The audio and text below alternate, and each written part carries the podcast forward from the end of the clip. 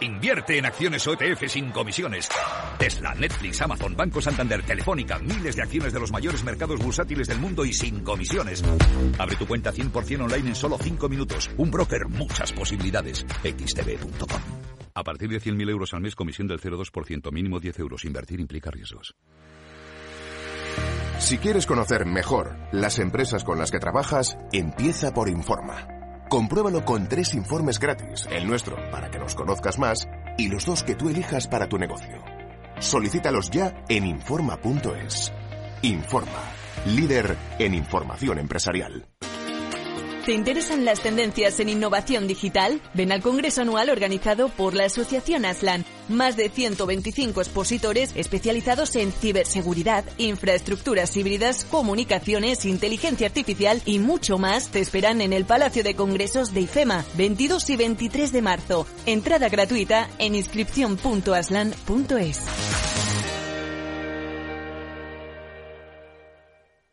Capital Radio. La genuina radio económica. ¿Está desatándose una nueva crisis sistémica? ¿Por qué piensan que pueden tener activos venenosos en sus carteras? ¿Podría detener todo esto la subida de tipos de interés? Sigue minuto a minuto toda la información en la programación especial de Capital Radio. Capital Radio. Escucha lo que viene.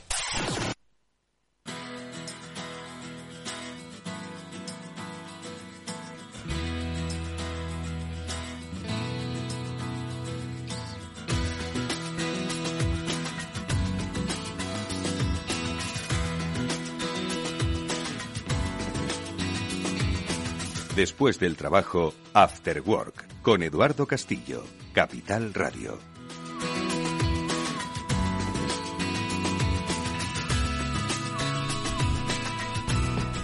¿Qué tal amigos? Muy buenas tardes. Bienvenidos un día más a este Cyber After Work, que es el programa de ciberseguridad de Capital Radio. Hoy tenemos una tertulia especial. Estarán con nosotros los especialistas de Zscaler para hablar de, por supuesto, los nuevos paradigmas en el concepto de la ciberseguridad y cómo estos nuevos paradigmas diseñan una nueva relación con los clientes. Con nuestros invitados, Blanca Galletero e Iván Redondo, es, eh, que son especialistas en el área de clientes y de relaciones con los clientes de Zscaler, vamos a hablar sobre precisamente cómo evoluciona en un contexto de ciberseguridad, de acompañamiento de innovación, el eh, nuevo entorno, el nuevo ecosistema en el que las eh, empresas que son especialistas en ciberseguridad acompañan a sus clientes frente a las amenazas que tiene la red. Bueno, pues con ellos estaremos en la segunda parte del programa. También estarán con nosotros los especialistas de Panda que nos acompañarán semanalmente para darnos esos buenos consejos sobre cómo nuestro día a día en el mundo de las redes va a ser un poquito mejor. En el mundo de las redes y en el mundo digital estará luego con nosotros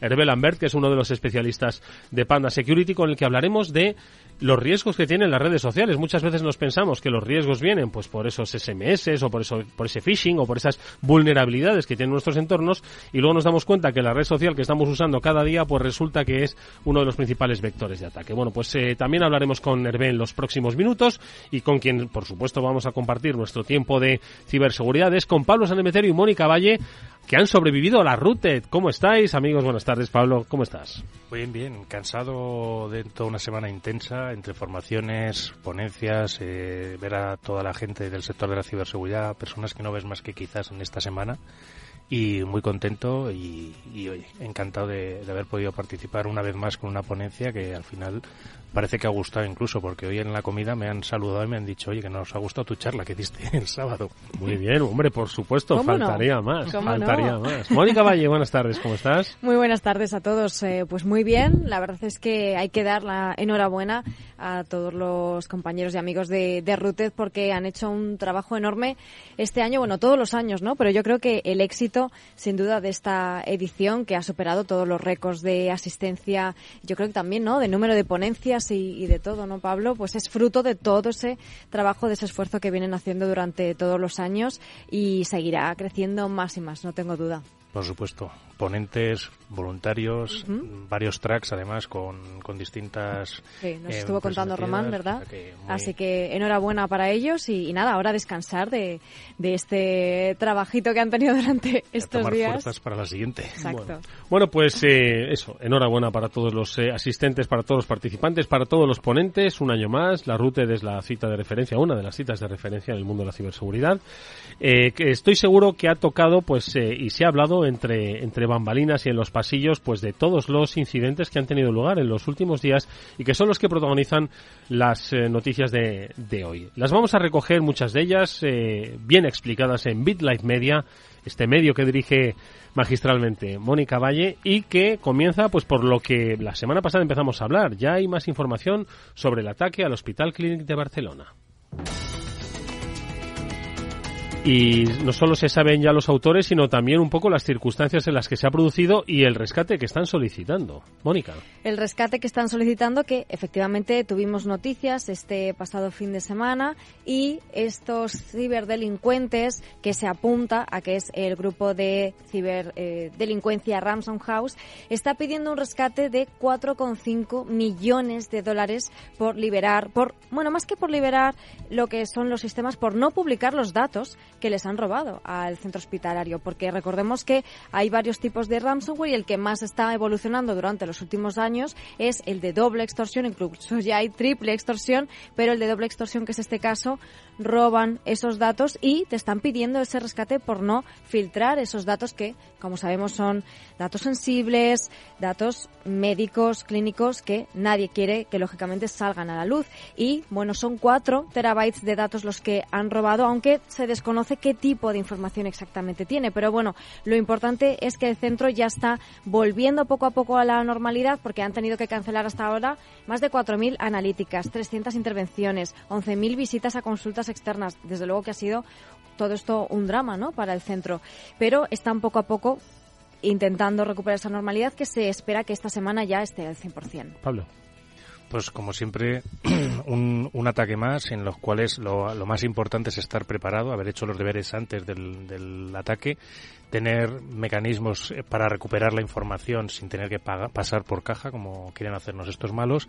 Y la parte pues eh, de la fuga de información pues que desafortunadamente en este caso pues eh, si no si no van a pagar que lo que me imagino que no van a hacer pues tarde o temprano saldrá. De hecho a, a, ellos han dicho el clínica ha dicho que no va a pagar ni un céntimo lo dijeron desde el principio y lo han vuelto a reiterar que no van a pagarlo. Están las autoridades y los cuerpos policiales pendientes por si efectivamente sale algo a la luz estar eh, al momento eliminando cualquier cosa que pueda filtrarse. Bueno, pues esto, por desgracia, no es el único caso que se ha producido en las últimas semanas en los entornos sanitarios. Al Hospital Clinic se le suma un ciberataque que ha colapsado un hospital en Bruselas, Mónica. Mm, sí, lo estuvimos comentando, no sé si os acordáis, las últimas semanas, que es que el, lo que es el sector sanitario está ahora mismo en el punto de mira de los ciberdelincuentes, precisamente por todo esto que estamos comentando. Esos datos sensibles que nadie quiere que salgan a la luz son los que ellos intentan robar para luego amenazar y chantajear con filtrarlos si no se paga ese rescate. O también pues eh, paralizando el hospital, el centro hospitalario, paralizando los sistemas informáticos, como todos los sistemas y todos los hospitales y clínicas están ya lógicamente digitalizados porque tienen muchas ventajas, pero como sabemos también puede haber a veces este tipo de riesgos. Y es lo que ha pasado en este caso en un centro hospitalario, San Pierre de Bruselas, que ha sido atacado se desconoce si han sido los mismos, por el momento se desconoce la, la, autoría, también si se ha pedido un rescate, pero bueno, sí que han logrado en un día estar más operativos y no tener que eh, paralizar tanto el hospital. Ten en cuenta que tradicionalmente, además con la época de la pandemia, los hospitales habían sido un blanco que habían evitado precisamente estos grupos de, ransomware por las consecuencias y el rechazo, rechazo social que producía.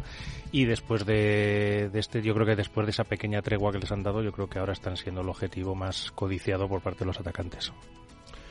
Bueno, pues eh, ojo porque esto igual forma parte de las eh, grandes eh, estrategias de ciberguerra en las que ahora mismo está sometido el mundo y al final ya sabéis que pues esto no solo tiene un efecto pues eh, eh, devastador no sobre lo que es la operatividad de un hospital sino que también esto asusta a las personas. Esto al final los medios de comunicación nos hacemos eco de estos grandes ataques y la gente bueno pues eh, entiende que igual está en un estado complicado no en el que su seguridad ahora sí empiezan a darse cuenta su, seguridad, su seguridad, no solo física, sino también digital, empieza, empieza a estar en peligro. Bueno, pues un tema más y es que em, se han desmantelado una, se ha desmantelado una red que había logrado estafar más de 4 millones de euros mediante el llamado Business Email Compromise. ¿Qué es esto, Mónica? Lo publicáis también en BitLife Media. Es una técnica que se basa en la ingeniería social, básicamente en engañarnos y lo hacen a través del email corporativo, por eso el nombre del Business Email Compromise es, bueno, cierto tiene cierto parecido con el fraude del CEO, que también, digamos que los ciberdelincuentes lanzan correos electrónicos. En este caso, el Business Email Compromise están muy, muy dirigidos, eh, muy bien escritos, saben perfectamente quién es el objetivo, a quién se lo están escribiendo y por eso, en este caso, suelen tener éxito, ¿no? Porque realmente los que están recibiendo esas víctimas no detectan que están siendo víctimas de un fraude. Un fraude. Y en este caso, la Policía Nacional ha desarticulado esta organización criminal, que es internacional, que estafó pues, estos más de 4 millones de euros a empresas con, con esta técnica. Y en nuestro país contaba con una cúpula de tres individuos que eran los que tenían contacto directo con la matriz en Nigeria. Y bueno, pues ha sido una empresa la que denunció que le habían estafado más de 300.000 euros mediante una transferencia no recibida a una empresa de la República Democrática del Congo por unos servicios realizados y ahí es cuando se inició la investigación y de ahí ya pues han conseguido desarticular. Ten en cuenta, Eduardo, que con esta técnica normalmente lo que haces es estar dentro del correo, los, los atacantes están dentro del correo, están monitorizando todos los correos que entran y salen, con lo cual en un tiempo relativamente corto se hacen una idea de quién es quién dentro de la compañía, qué es lo que hace la compañía, cómo se comunican, con qué lenguaje y cuando ya están listos para acertar el golpe, normalmente pues detectan como en este caso una, una factura importante, algo que va a pagar, se ponen entre medio de las comunicaciones y hacen pues cambiar la cuenta de destino donde se va a pagar, llevarse el dinero y que mientras los implicados pues dentro de la empresa no vean esos correos o, no sean conscientes de este, de este fraude. Hmm. Bueno, la verdad es que esto genera un, un, entorno, como decimos, pues bastante, bastante complicado. Es decir, no hay ningún escenario, ahora lo vamos a comentar con nuestros invitados, pero no hay ningún escenario ahora mismo seguro. Estamos hablando de hospitales, estamos hablando de entornos empresariales. Ahora, enseguida, con los expertos de Panda hablaremos también del entorno de las redes sociales. Eh, al final, no hay un hueco que quede eh, libre de la amenaza cibernética. Pablo, Mónica todo lo que está digitalizado es susceptible de ser víctima de un ataque en, seguridad informática o es susceptible de tener problemas de seguridad informática. Con lo cual, pues oye, no queda más remedio que protegerlos todos y cada día como vamos a una sociedad más digital, pues más puntos a proteger. Y allá donde tenemos más datos, pues también es el lugar donde los ciberatacantes están intentando obtenerlos, ¿no? Es el caso, pues lo que hablabais, ¿no? De las redes sociales, donde usuarios, empresas, instituciones están volcando mucha información, donde se mueven muchos mensajes, hay una comunicación muy fluida constante y también, pues es utilizada para lanzar ataques a través de ahí, como el correo electrónico, pues a través de las redes sociales. Bueno, pues de redes sociales es de lo que vamos a hablar ahora mismo con nuestro amigo Hervé Lambert, Global Consumer Operations Manager de eh, Panda, porque con ellos, como digo, cada semana vamos a hacer del espacio cibernético un, un espacio mejor. Vamos a saludarle.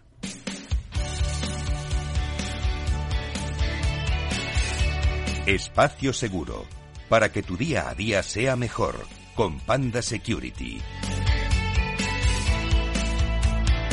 Y es que probablemente pues la gente piense que la red social es el único espacio personal, libre y fuera de las manos ajenas que podría tener en su día a día, que no es el banco, que no son sus datos personales los que tiene pues eh, los, los phishing que le llegan eh, con falsas estafas de correos, etcétera, etcétera. Y sin embargo, la red social es otro vector tan peligroso, de hecho, el que pone más al descubierto nuestra identidad digital, que es mucha y de eso es de lo que vamos a hablar hoy con Hervé Lambert. Hervé, ¿cómo estás? Buenas tardes, bienvenido.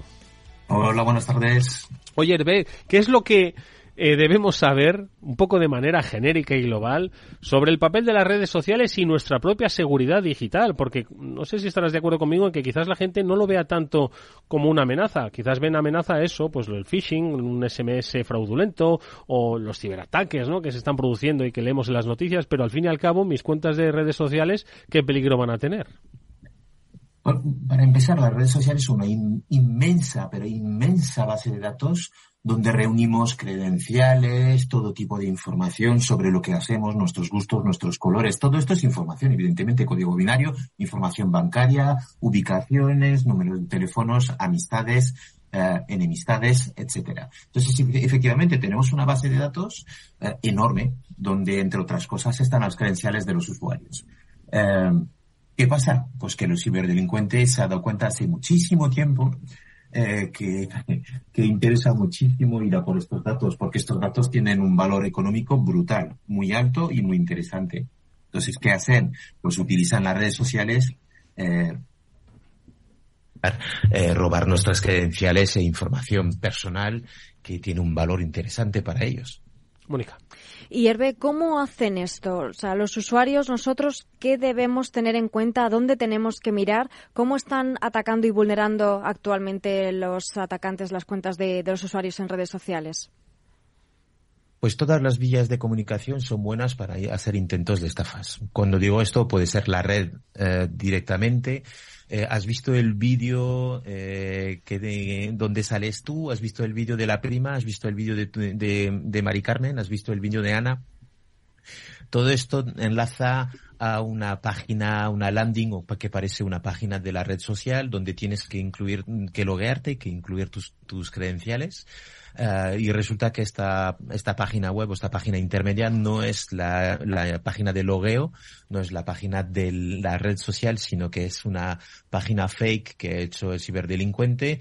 Eh, tú has insertado, has incluido tus contraseñas, se las has regalado al ciberdelincuente. El ciberdelincuente puede entrar en tus redes sociales y puede eh, hacer todo el mal uso o el buen uso para él eh, que quiera. Es ese el el, el, el, acto típico que hacen los ciberdelincuentes, pero lo puedes agregar a esto, pues un, añadir un troyano, añadir malware, puedes añadir esto, eh, enviar SMS, enviar, hacer llamadas, eh, todo vale para el ciberdelincuente para intentar robar datos y credenciales.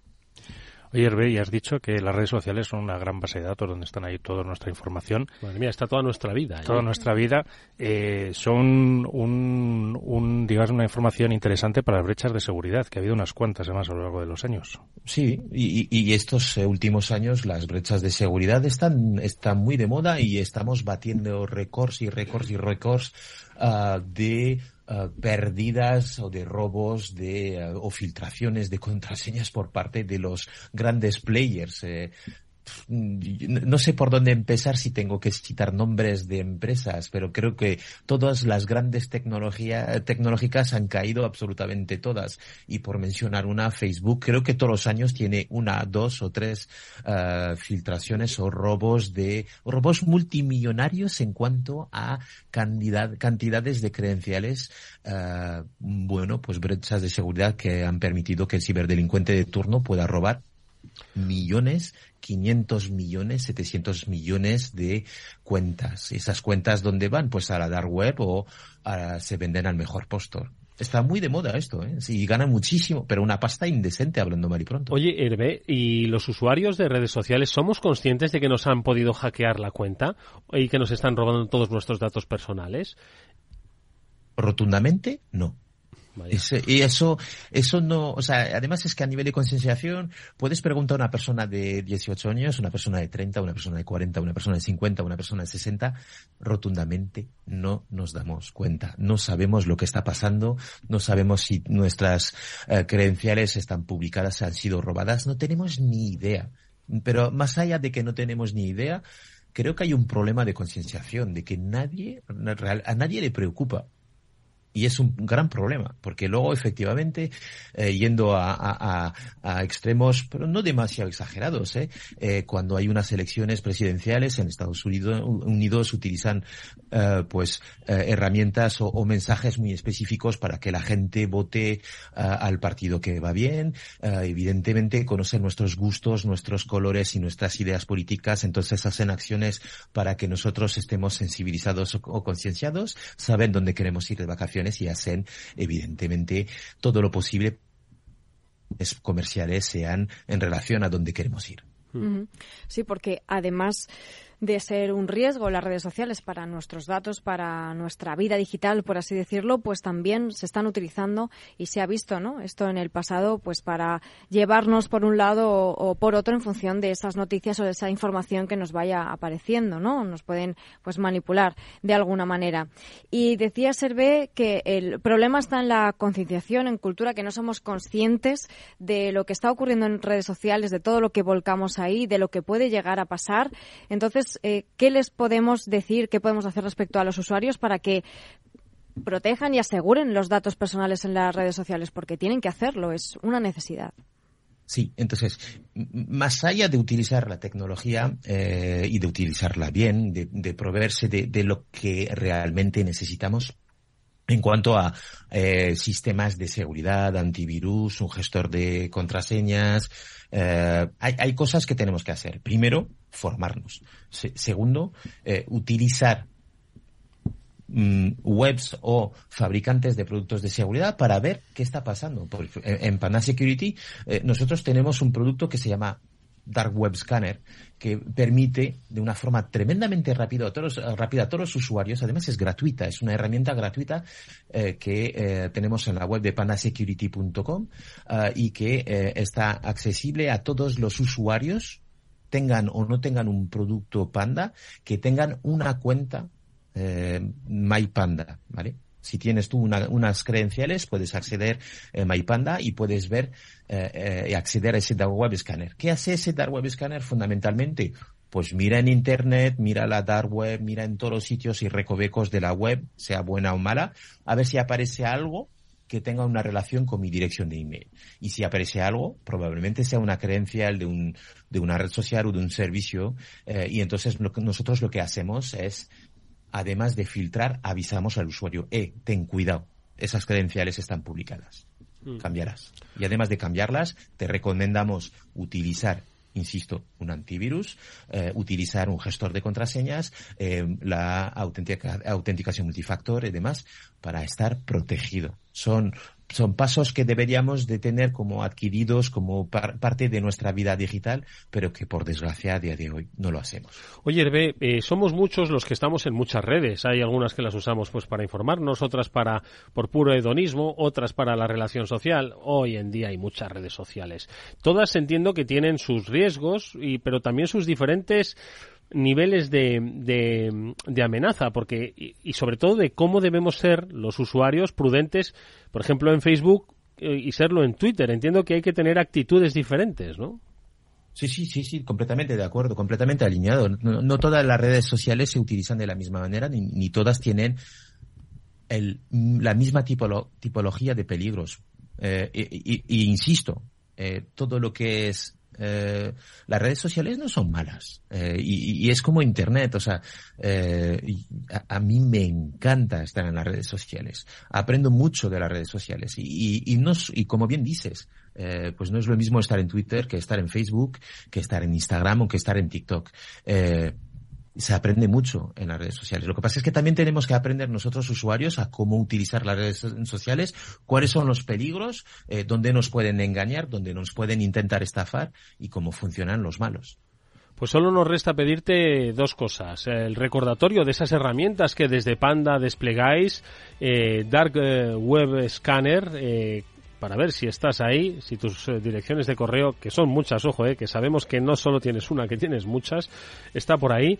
Y dos, entiendo que también actitud. Eh, Hervé, ¿cuál es esa actitud que debemos tener? Pues mm, desconfianza pues o confianza cero. De eso vamos a hablar ahora, por cierto. Sí, sí. Eh, al nivel de, sugerencias, pues, joder, si no conoces al remitente, ten cuidado. Si es un mensaje inesperado, uh, cuidadito. Eh, si es un mensaje inesperado de alguien que sabes que está trabajando, que está de viaje, eh, pues eh, más cuidado aún. Si hay una sensación de urgencia, uh, aléjate de esto, porque todos los mensajes de phishing te piden que actúes con, con muchísima rapidez, todo es urgente, eh, la oferta es súper rápida y termina dentro de tres segundos. No. Eh, todo lo que es gratuito, cuidado también. hay cosas gratuitas que sí, que, que, son, que lo son y que realmente te dan un valor agregado muy interesante, pero hay que tener cuidado con, con esas cosas y sobre todo con los datos personales. Eh, las contraseñas, utilizar contraseñas fuertes y utilizar un gestor de contraseñas. Os recomiendo Panda DOM Passwords. Pues seguiremos hablando de redes sociales, lo vamos a hacer en los próximos programas porque esto no es de un solo día, esto es de largo recorrido, esta concienciación. Hoy hemos empezado a hacerlo con la ayuda de Hervé Lambert, Global Consumer Operations Manager de Panda, que vuelve a estos micrófonos para decirnos que tengamos cuidado, hombre, y que no abramos tan rápidamente las cosas que no van con nosotros. Así que ahí va nuestra recomendación porque estáis la mitad de vuestro tiempo en redes sociales, así que tener un poquito de cuidado. Gracias como siempre, Hervé, nos vemos en una próxima intervención. Hasta muy pronto. Gracias a vosotros, adiós.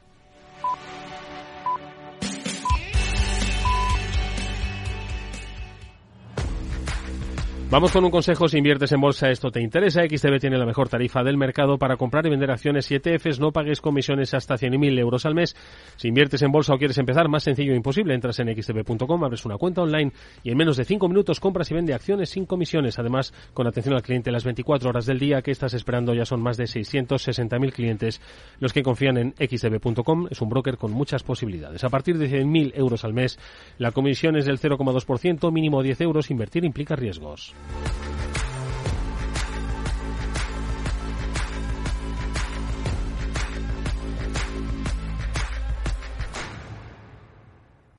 Capital Radio. La genuina radio económica. ¿Está desatándose una nueva crisis sistémica? ¿Por qué piensan que pueden tener activos venenosos en sus carteras? ¿Podría detener todo esto la subida de tipos de interés? Sigue minuto a minuto toda la información en la programación especial de Capital Radio. Capital Radio. Escucha lo que viene. Eduardo Castillo en Capital Radio. After Work.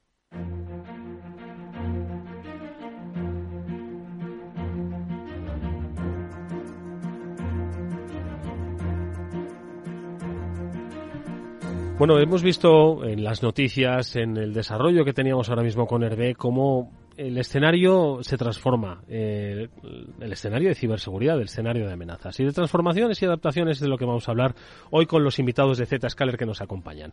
Lo decíamos al principio, porque este nuevo escenario genera una nueva forma de relacionarse con las empresas a quienes das un servicio. Y de esa evolución, de ese cambio paradigmático, vamos a hablar con Blanca Galletero, que es vicepresidenta para el área de EMEA de Channel and Partner de Zscaler. Blanca, ¿qué tal? Buenas tardes y bienvenida. Muchísimas gracias, encantada de estar aquí. Un placer que estés con nosotros. También nos acompaña Iván Redondo, que él es director de Customer Success en Zscaler. ¿Cómo estás, Iván? Bienvenido igualmente. Muchas gracias por la invitación. Oye, lo primero de todo, eh, lo habéis escuchado en las noticias, lo habéis escuchado también en los comentarios. Hace un año, eh, el panorama, si bien tiene esas mismas bases de amenaza, va cambiando, va evolucionando. Y sobre esa evolución es sobre lo que tenemos que atender eh, en el caso vuestro, ¿no? Como compañía especialista en ciberseguridad, cómo relacionarte con los clientes, qué ofrecer, ¿no? ¿Cómo habéis visto, cómo veis desde vuestra eh, posición esta evolución hacia estos nuevos escenarios? Por supuesto, muchísimas gracias. Nada, eh, nosotros vemos esta evolución de, de, la siguiente manera. Al final nosotros nacimos como, como compañía, como solución, para poder eh, dar una solución que nos permitiera asegurar que eh, todo estaba eh, bajo control en base a eh, el concepto Zero Trust. Zero Trust es no confío. a mí me ha encantado cómo habéis planteado la, primera parte del programa porque al final, como tú, como vosotros bien decíais, lo, parece que a nadie le preocupa la situación, parece que eh, nos falta la parte educacional y nosotros lo que hicimos es intentar montar una, una fórmula, una plataforma que nos permitiera asegurar que no confío en nadie, ¿no? A partir de ahí, ¿qué es lo que hacemos? Eh, la compañía decide invertir en, en, el desarrollo de tal manera que tenemos 150 centros de datos alrededor del mundo, ¿no? De esta manera somos capaces de poder detectar, y no solo detectar, sino también bloquear y actuar sobre cualquier tipo de situación de amenaza que tengamos. ¿no? Y yo hoy he traído algunos números que creo que pueden ser interesantes. ¿no? Eh, por ejemplo, nosotros hemos sido capaces de bloquear eh, 102,6 millones de potenciales amenazas en las últimas 24 horas. 102 millones en 24 horas. En 24 horas. Esto eh, son unos datos reales que los podéis ver en la, en la web, están públicos, donde nosotros vamos reportando en tiempo real cómo realmente estamos ayudando a los clientes a prevenir todas estas situaciones, ¿no? Si vamos un poquito más abajo nivel, eh, os puedo contar que 5,7 eh, millones eh, de virus bloqueados. Hablamos esta, hace, un, hace un momento sobre la parte de ransomware, cómo está afectado al Hospital Clinic y a, algunas otras compañías. Nosotros hemos llegado a bloquear 5,7 millones de virus en toda nuestra base instalada. ¿no? esto lo podemos complicar desde el hecho de que bloqueamos Em, em, eh, ataques complejos, hablábamos de la combinación entre la parte de password, de los datos. Todo esto es una, eh, una solución que nos permite asegurar que ningún usuario, si no es seguro, sea capaz de poder tener ataques. Sobre todo, eh, somos capaces de controlar el movimiento lateral dentro de las plataformas, ¿no? Entonces, desde el punto de vista de compañía, aparte de la plataforma, como nosotros hablabais también de la parte de educación, ¿no? Eh, para tener éxito, realmente no, no solo es una tecnología. Yo llevo en, en, el mundo de IT en los últimos 25 años, siempre en mi carrera he estado focalizado en cómo ayudar a los clientes a tener éxito con las soluciones tecnológicas en diferentes compañías. ¿no? Eh, ¿Cómo medimos ese éxito desde el punto de vista de postventa, de Customer Success? Básicamente, desde el punto de vista de adopción, intentamos que las compañías adopten a la mayor velocidad posible, porque sabemos que eso les va a prevenir todo este tipo de situaciones, ¿no? Eh, pero siempre de la mano, trabajando desde sus objetivos de negocio y esos convirtiéndolos en objetivos de IT, siempre linkados a la seguridad, ¿no? A partir de ahí, eh, eh, la compañía decide invertir en recursos locales, recursos en los diferentes países para estar muy, muy próximos a los clientes y de esa manera ir de la mano. ¿no? Aparte, eh, contar algunos datos más sobre la parte de la plataforma, ¿no? El, el un 20% de todos estos bloqueos que estábamos comentando son malwares, ¿no? Mm. Fijaos, fijaos lo que hemos sido capaz de ayudar a los clientes en datos concretos sobre hablamos los casos de sanidad, hablamos, tenemos casos en, verticales como industria, como, como eh, retails, etcétera, ¿no? Pero claro, esto no lo hacemos de una forma directa únicamente. Al final nosotros siempre, siempre nos apoyamos en un ecosistema que nos permite escalar, pero no solo escalar, sino educar de una, de una forma granular a toda nuestra base instalada, ¿no? Y con esto eh, paso a. Sí, porque has eh, mencionado el concepto de ecosistema, ¿no? Que también yo creo que es una forma de entender cómo se trabaja o cómo se debe trabajar hoy en el marco de ofrecer servicios de ciberseguridad, no solo para lograr el éxito, sino, como habéis apuntado, desde el principio, lograr su propia transformación eh, digital de la mano de la seguridad. Blanca. Totalmente. Muchísimas gracias. Pues al final, eh, si lo pensamos, a mí me ha gustado mucho mm, una frase que se ha mencionado antes, todo lo que está digitalizado es susceptible de ser atacado, ¿no? Nosotros implementamos esa aproximación de, de cero trust, es decir, de no confío absolutamente en nada, pero al mismo tiempo lo que tenemos que hacer es mirar desde un punto de vista de plataforma cómo podemos habilitar un ecosistema alrededor nuestro que nos permita hacer esto de una manera eh, transparente y predecible, porque eso es lo que va a generar esa confianza con nuestro ecosistema. Cuando hablo de ecosistema, ¿cuál es la diferencia entre un ecosistema y lo que es un partnership tradicional? En un partnership tradicional normalmente estamos buscando eh, relaciones bidireccionales, donde hay un win-win en un ecosistema estamos buscando relaciones multidireccionales, donde al final nosotros somos la plataforma, que estamos en el medio, y que no somos la plataforma de qué, ¿no? Nosotros al final lo que hacemos es un eh, propiciamos el intercambio de información de manera segura y transparente para los usuarios. A mí me gusta explicar mucho eh, el, lo disruptivo disruptores o disruptivos que hemos sido en nuestro mercado, ¿no? Si lo pensáis, nosotros eh, desde un punto de vista de ciberseguridad hemos sido capaces de cambiar la ortodoxia de que nuestra seguridad estaba atada a los dispositivos con, con los que nosotros estábamos intercambiando información. Cuando estamos ahora en la era de Internet, y resulta que nuestra identidad está fluyendo libremente en el hiperespacio Y esto ya no es factible, esto ya no va de hierros, ya no va de network, esto va de llevar nuestra identidad automáticamente con nosotros. Entonces, nosotros consideramos que hemos roto una ortodoxia y yo cuando, por ejemplo, explico esto a, voy a poner un ejemplo a mi suegro, que es una persona que no es del mundo nuestro, pues me gusta hacer la analogía con que nosotros, eh, si os acordáis, hace 20 años todos teníamos un teléfono móvil en casa, con un cable enganchado a, una pared. Cuando íbamos a casa de otra persona utilizábamos el otro dispositivo que estaba en casa de la otra persona. Sin embargo, cuando ahora hemos empezado a utilizar nuestros teléfonos móviles, nuestro eh, dispositivo de comunicación va con nosotros ya no dependemos de un dispositivo eh, físico para poder comunicarnos. Es más, si yo mañana me voy de viaje a Francia, yo me llevo mi móvil y mis operadores ya se han puesto de acuerdo entre ellos para que yo pueda seguir teniendo esa comunicación.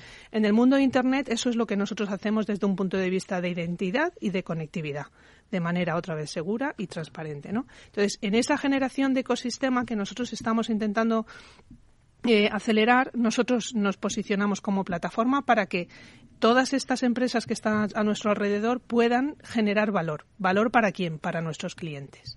De esa manera multidireccional y para que podamos en un momento dado ayudar a evolucionar a partners tradicionales que han venido con nosotros desde que se creó la empresa, pero también para que podamos revolucionar. Es decir, igual que nosotros hemos revolucionado el sector de la seguridad, queremos atraer a todas esas nuevas empresas que eh, son capaces de crear capas de valor añadido alrededor de nuestros servicios que son totalmente disruptoras. Eh, entonces ahí nosotros cuando hablo de ecosistema tradicional, pues tenemos eh, los con los que la gente con la que siempre hemos trabajado, Global System Integrators, Service Providers, Internet Service Providers, Value Added Resellers, perdonadme que utilice tantos mm. anglicismos, pero claro, nosotros desde aquí yo quiero hacer un llamamiento para decir, oye, todas aquellas empresas que están eh, desarrollando plataformas o servicios de comunicación de manera segura, por favor, o sea, aquí estamos. Nosotros queremos además eh, fomentar el, la aproximación de, academia, por ejemplo. Es un, tema en el que Iván y yo estamos muy implicados. Y cuando hablo de academia, hablo de academia de adopción, no academia de ciberseguridad. La ciberseguridad ya es algo intrínseco en todos y cada uno de los aspectos que tenemos dentro de nuestras aplicaciones, pero esto va de adoptar la tecnología de manera segura y transparente para conseguir eh, generar un valor, un valor para el cliente o para la sociedad o para el ciudadano. Hmm. Sí, esto, Blanca, como nos estabas diciendo, es una revolución, ¿no? Y también como nos estabas diciendo, Iván, eh, que me ha gustado mucho, que no es estamos hablando solo de tecnología, que es educación, que es cultura, que va todo mucho más allá, ¿no? Al final, todo esto que nos estáis contando, este ecosistema ha cambiado mucho, es un cambio de paradigma realmente, ¿no? Y, me gustaría que, nos contases, Iván, cómo se aplica esto a la práctica, ¿no? Eh, algún caso real, algún ejemplo que nos puedas contar, ¿no? Para entender cómo se aplica eh, en el día a día de una empresa este cambio que se está viviendo. Claro que sí. Pues eh, la realidad es que es algo realmente disruptivo, ¿no? Al final, si paramos a pensar, si damos un pasito atrás y paramos a pensar lo que nosotros intentamos hacer con los clientes, es realmente eh, evolucionar hacia mm, no existe una red como tal, sino tu red de trabajo es Internet. Y esto es lo que está ocurriendo realmente en el día a día, hoy por hoy, ¿no? Para, como comentabais antes también, una vez que estás en Internet, estás expuesto ¿no? A partir de ese momento, eh, las, las soluciones que normalmente se aplicaban era proteger el perímetro. Pero claro, ¿cuál es el perímetro? ¿Cuál, es el perímetro si estoy en Internet? Todo. Claro. El usuario, el dato, el dispositivo, ¿no? Entonces, ese es el cambio de paradigma realmente, ¿no? El proteger a el usuario, el dato y el dispositivo, no el hecho de proteger una red, ¿no? Entonces, tengo, tengo un caso muy concreto donde em, eh, una gran compañía eh, em, de retail em, tuvo un ataque de ransomware hace dos años y medio con 130.000 empleados parados durante dos semanas. Wow. Hablamos, hablamos de un impacto eh, donde tenemos que pensar en replataformar plataformas, donde, donde ver cómo, cuál es mi sistema de backup.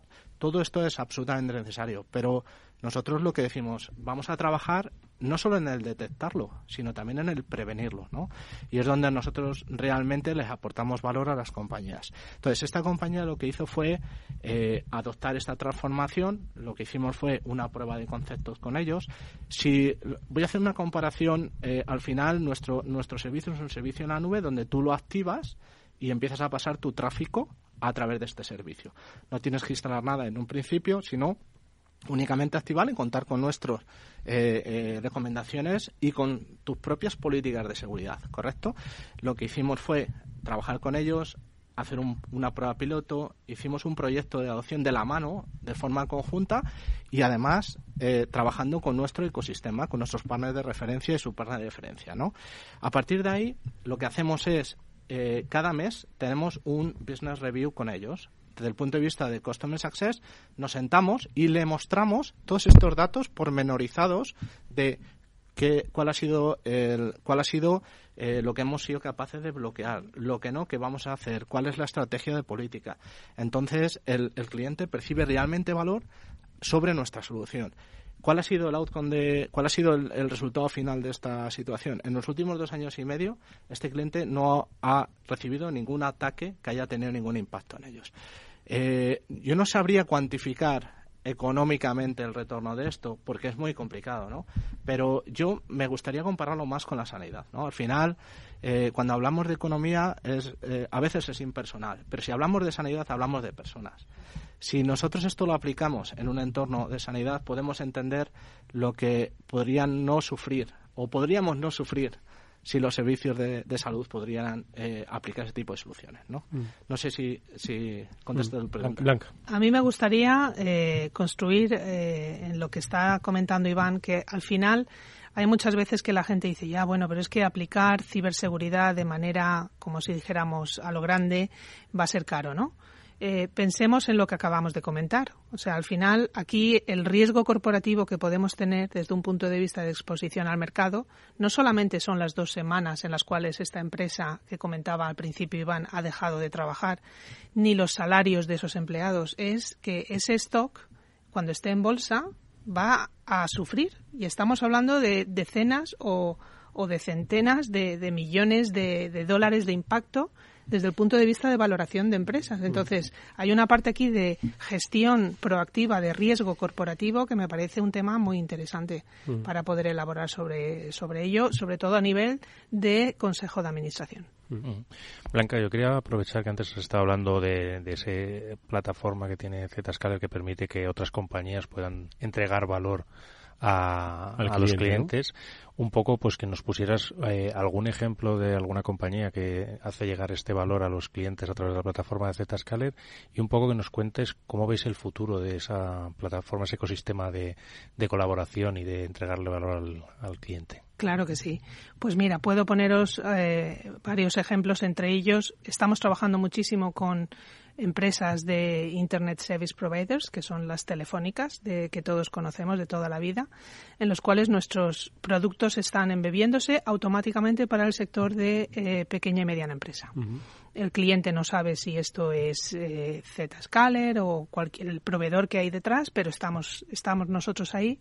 ¿Por qué? Porque vemos que esta es la manera de empezar a democratizar estos servicios de ciberseguridad avanzada para, todos los segmentos de nuestros clientes. Tal y como comentaba antes Iván, nosotros hemos puesto un foco muy grande en España, hemos invertido mucho, tenemos un footprint muy importante pero sí que es verdad que tradicionalmente hemos trabajado mucho con toda la parte de, cliente enterprise.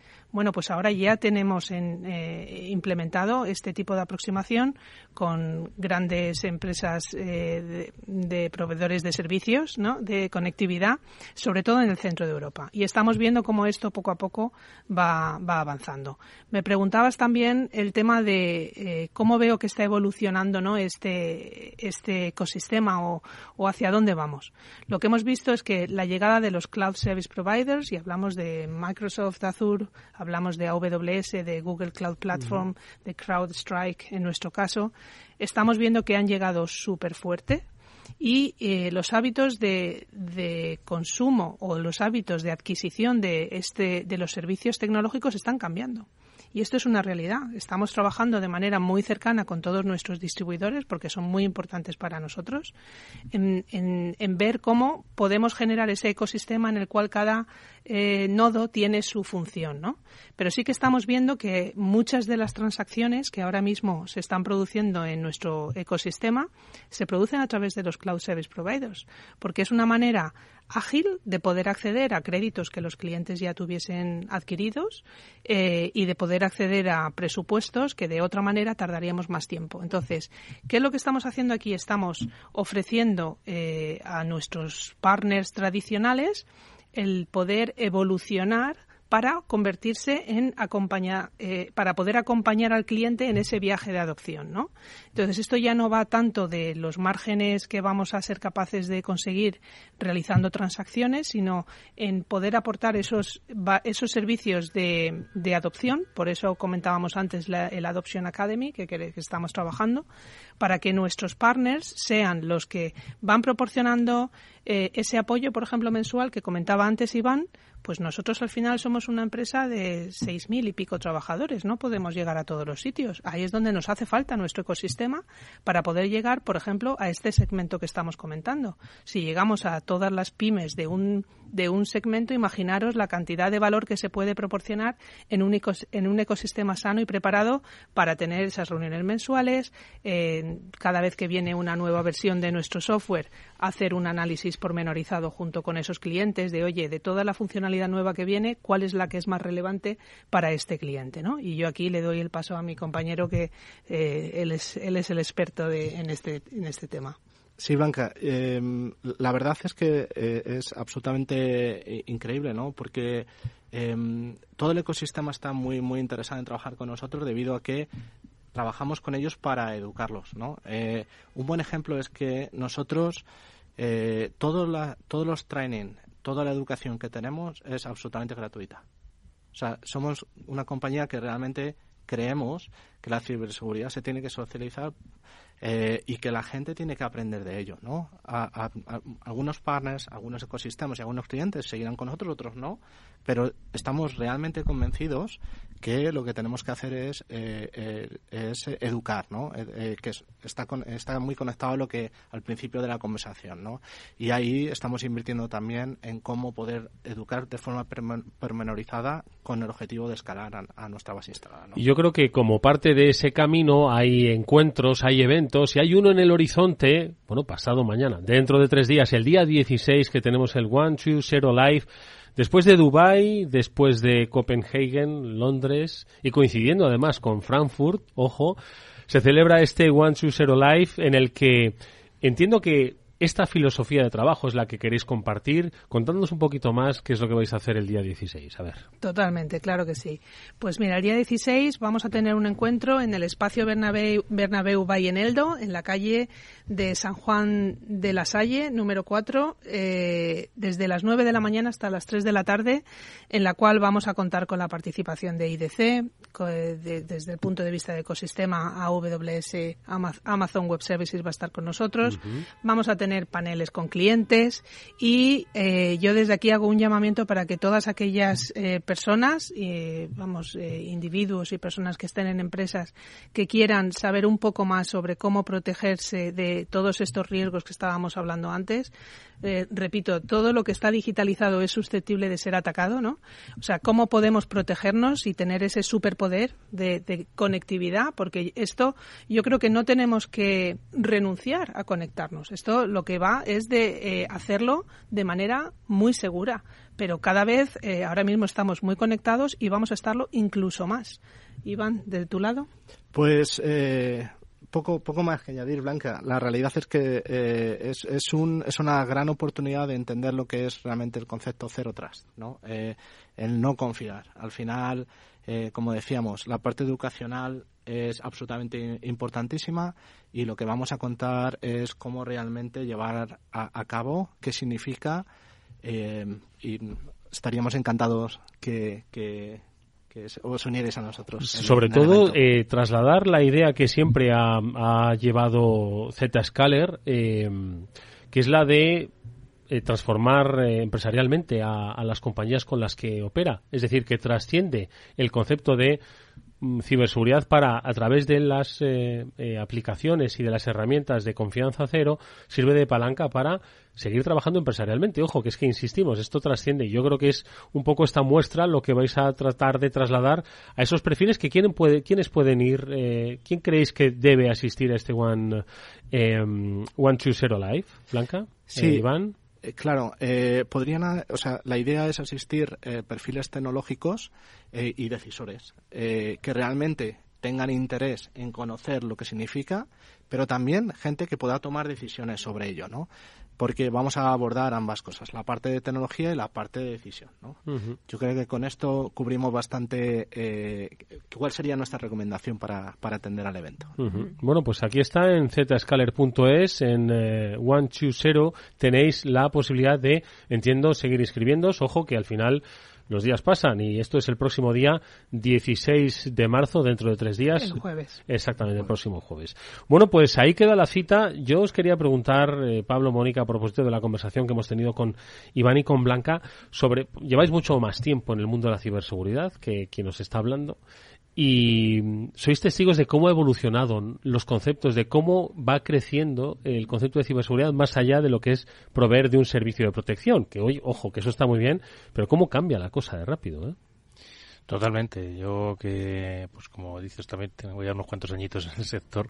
Me acuerdo de en torno a 2008-2009, que fue la suerte cuando me pude incorporar a una compañía del sector de la ciberseguridad y trabajar en su departamento I+.D., como decía Blanca, antes se llevaban los appliances, se llevaban los servidores directamente a las, a las oficinas de los clientes, había que configurarlos, tenías que desplazarte, todo este tipo de inconvenientes.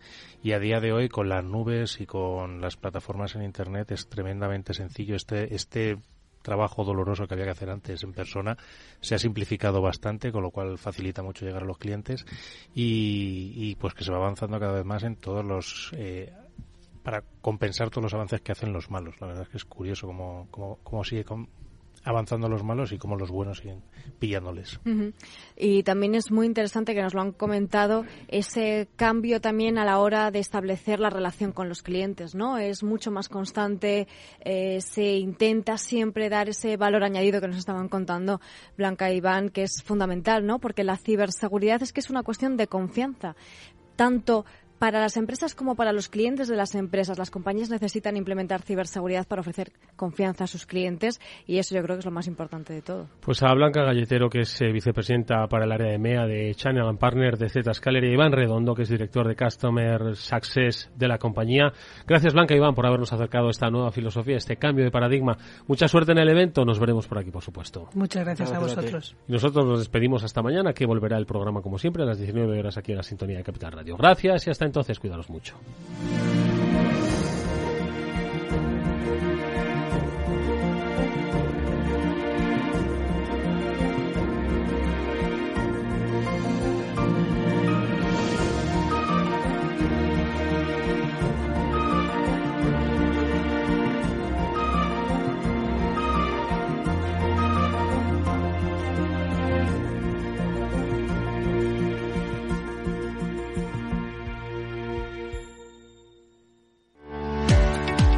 ¿Tiene tu empresa desarrollos tecnológicos de seguridad, inteligencia y drones? Ven a Tecnosec y Dronespo, la feria para los cuerpos policiales de inteligencia y empresas de infraestructuras críticas. Expon tus productos el 26 y 27 de abril en el Pabellón de Cristal de Madrid. Infórmate en tecnosec.es. Con seguridad, tu feria. ¿Qué es ir más allá? Con Arval podrás llegar donde te propongas de la forma más sostenible y asegurar un mundo mejor contribuyendo a la seguridad en carretera, al futuro de las ciudades y a la calidad de vida. Ser responsable sin tener miedo al liderar el cambio. Arval, la transición energética arranca aquí. Más información en arval.es. ¿Te interesan las tendencias en innovación digital? Ven al Congreso Anual organizado por la Asociación Aslan. Más de 125 expositores especializados en ciberseguridad, infraestructuras híbridas, comunicaciones, inteligencia artificial y mucho más te esperan en el Palacio de Congresos de IFEMA, 22 y 23 de marzo. Entrada gratuita en inscripción.aslan.es.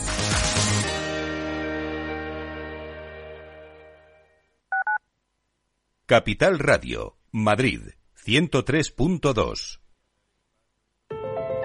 Más del 35% del emprendimiento en la Comunidad de Madrid está liderado por mujeres, pero podrían ser muchas más. Arrancar mi proyecto con el apoyo de la Comunidad de Madrid ha sido fundamental. Hemos trabajado para conseguirlo y crecer juntas. Comunidad de Madrid. Testimonios reales. Yo soy Marciana. Yo soy Lali y somos amigas. ¿Cuánto que nos conocemos? Mucho tiempo, ¿verdad? Hemos ido a todos los sitios juntas. Y luego, al, al cabo de los 20 años, nos hemos encontrado. Nos hemos vuelto a encontrar. La residencia de Chapó. Me acogieron a mí aquí así. Y desde entonces, feliz. Pero no puedo hablar porque me emociono. Mi residencia es mi casa. Comunidad de Madrid. Capital Radio. La genuina radio económica. Siente la economía.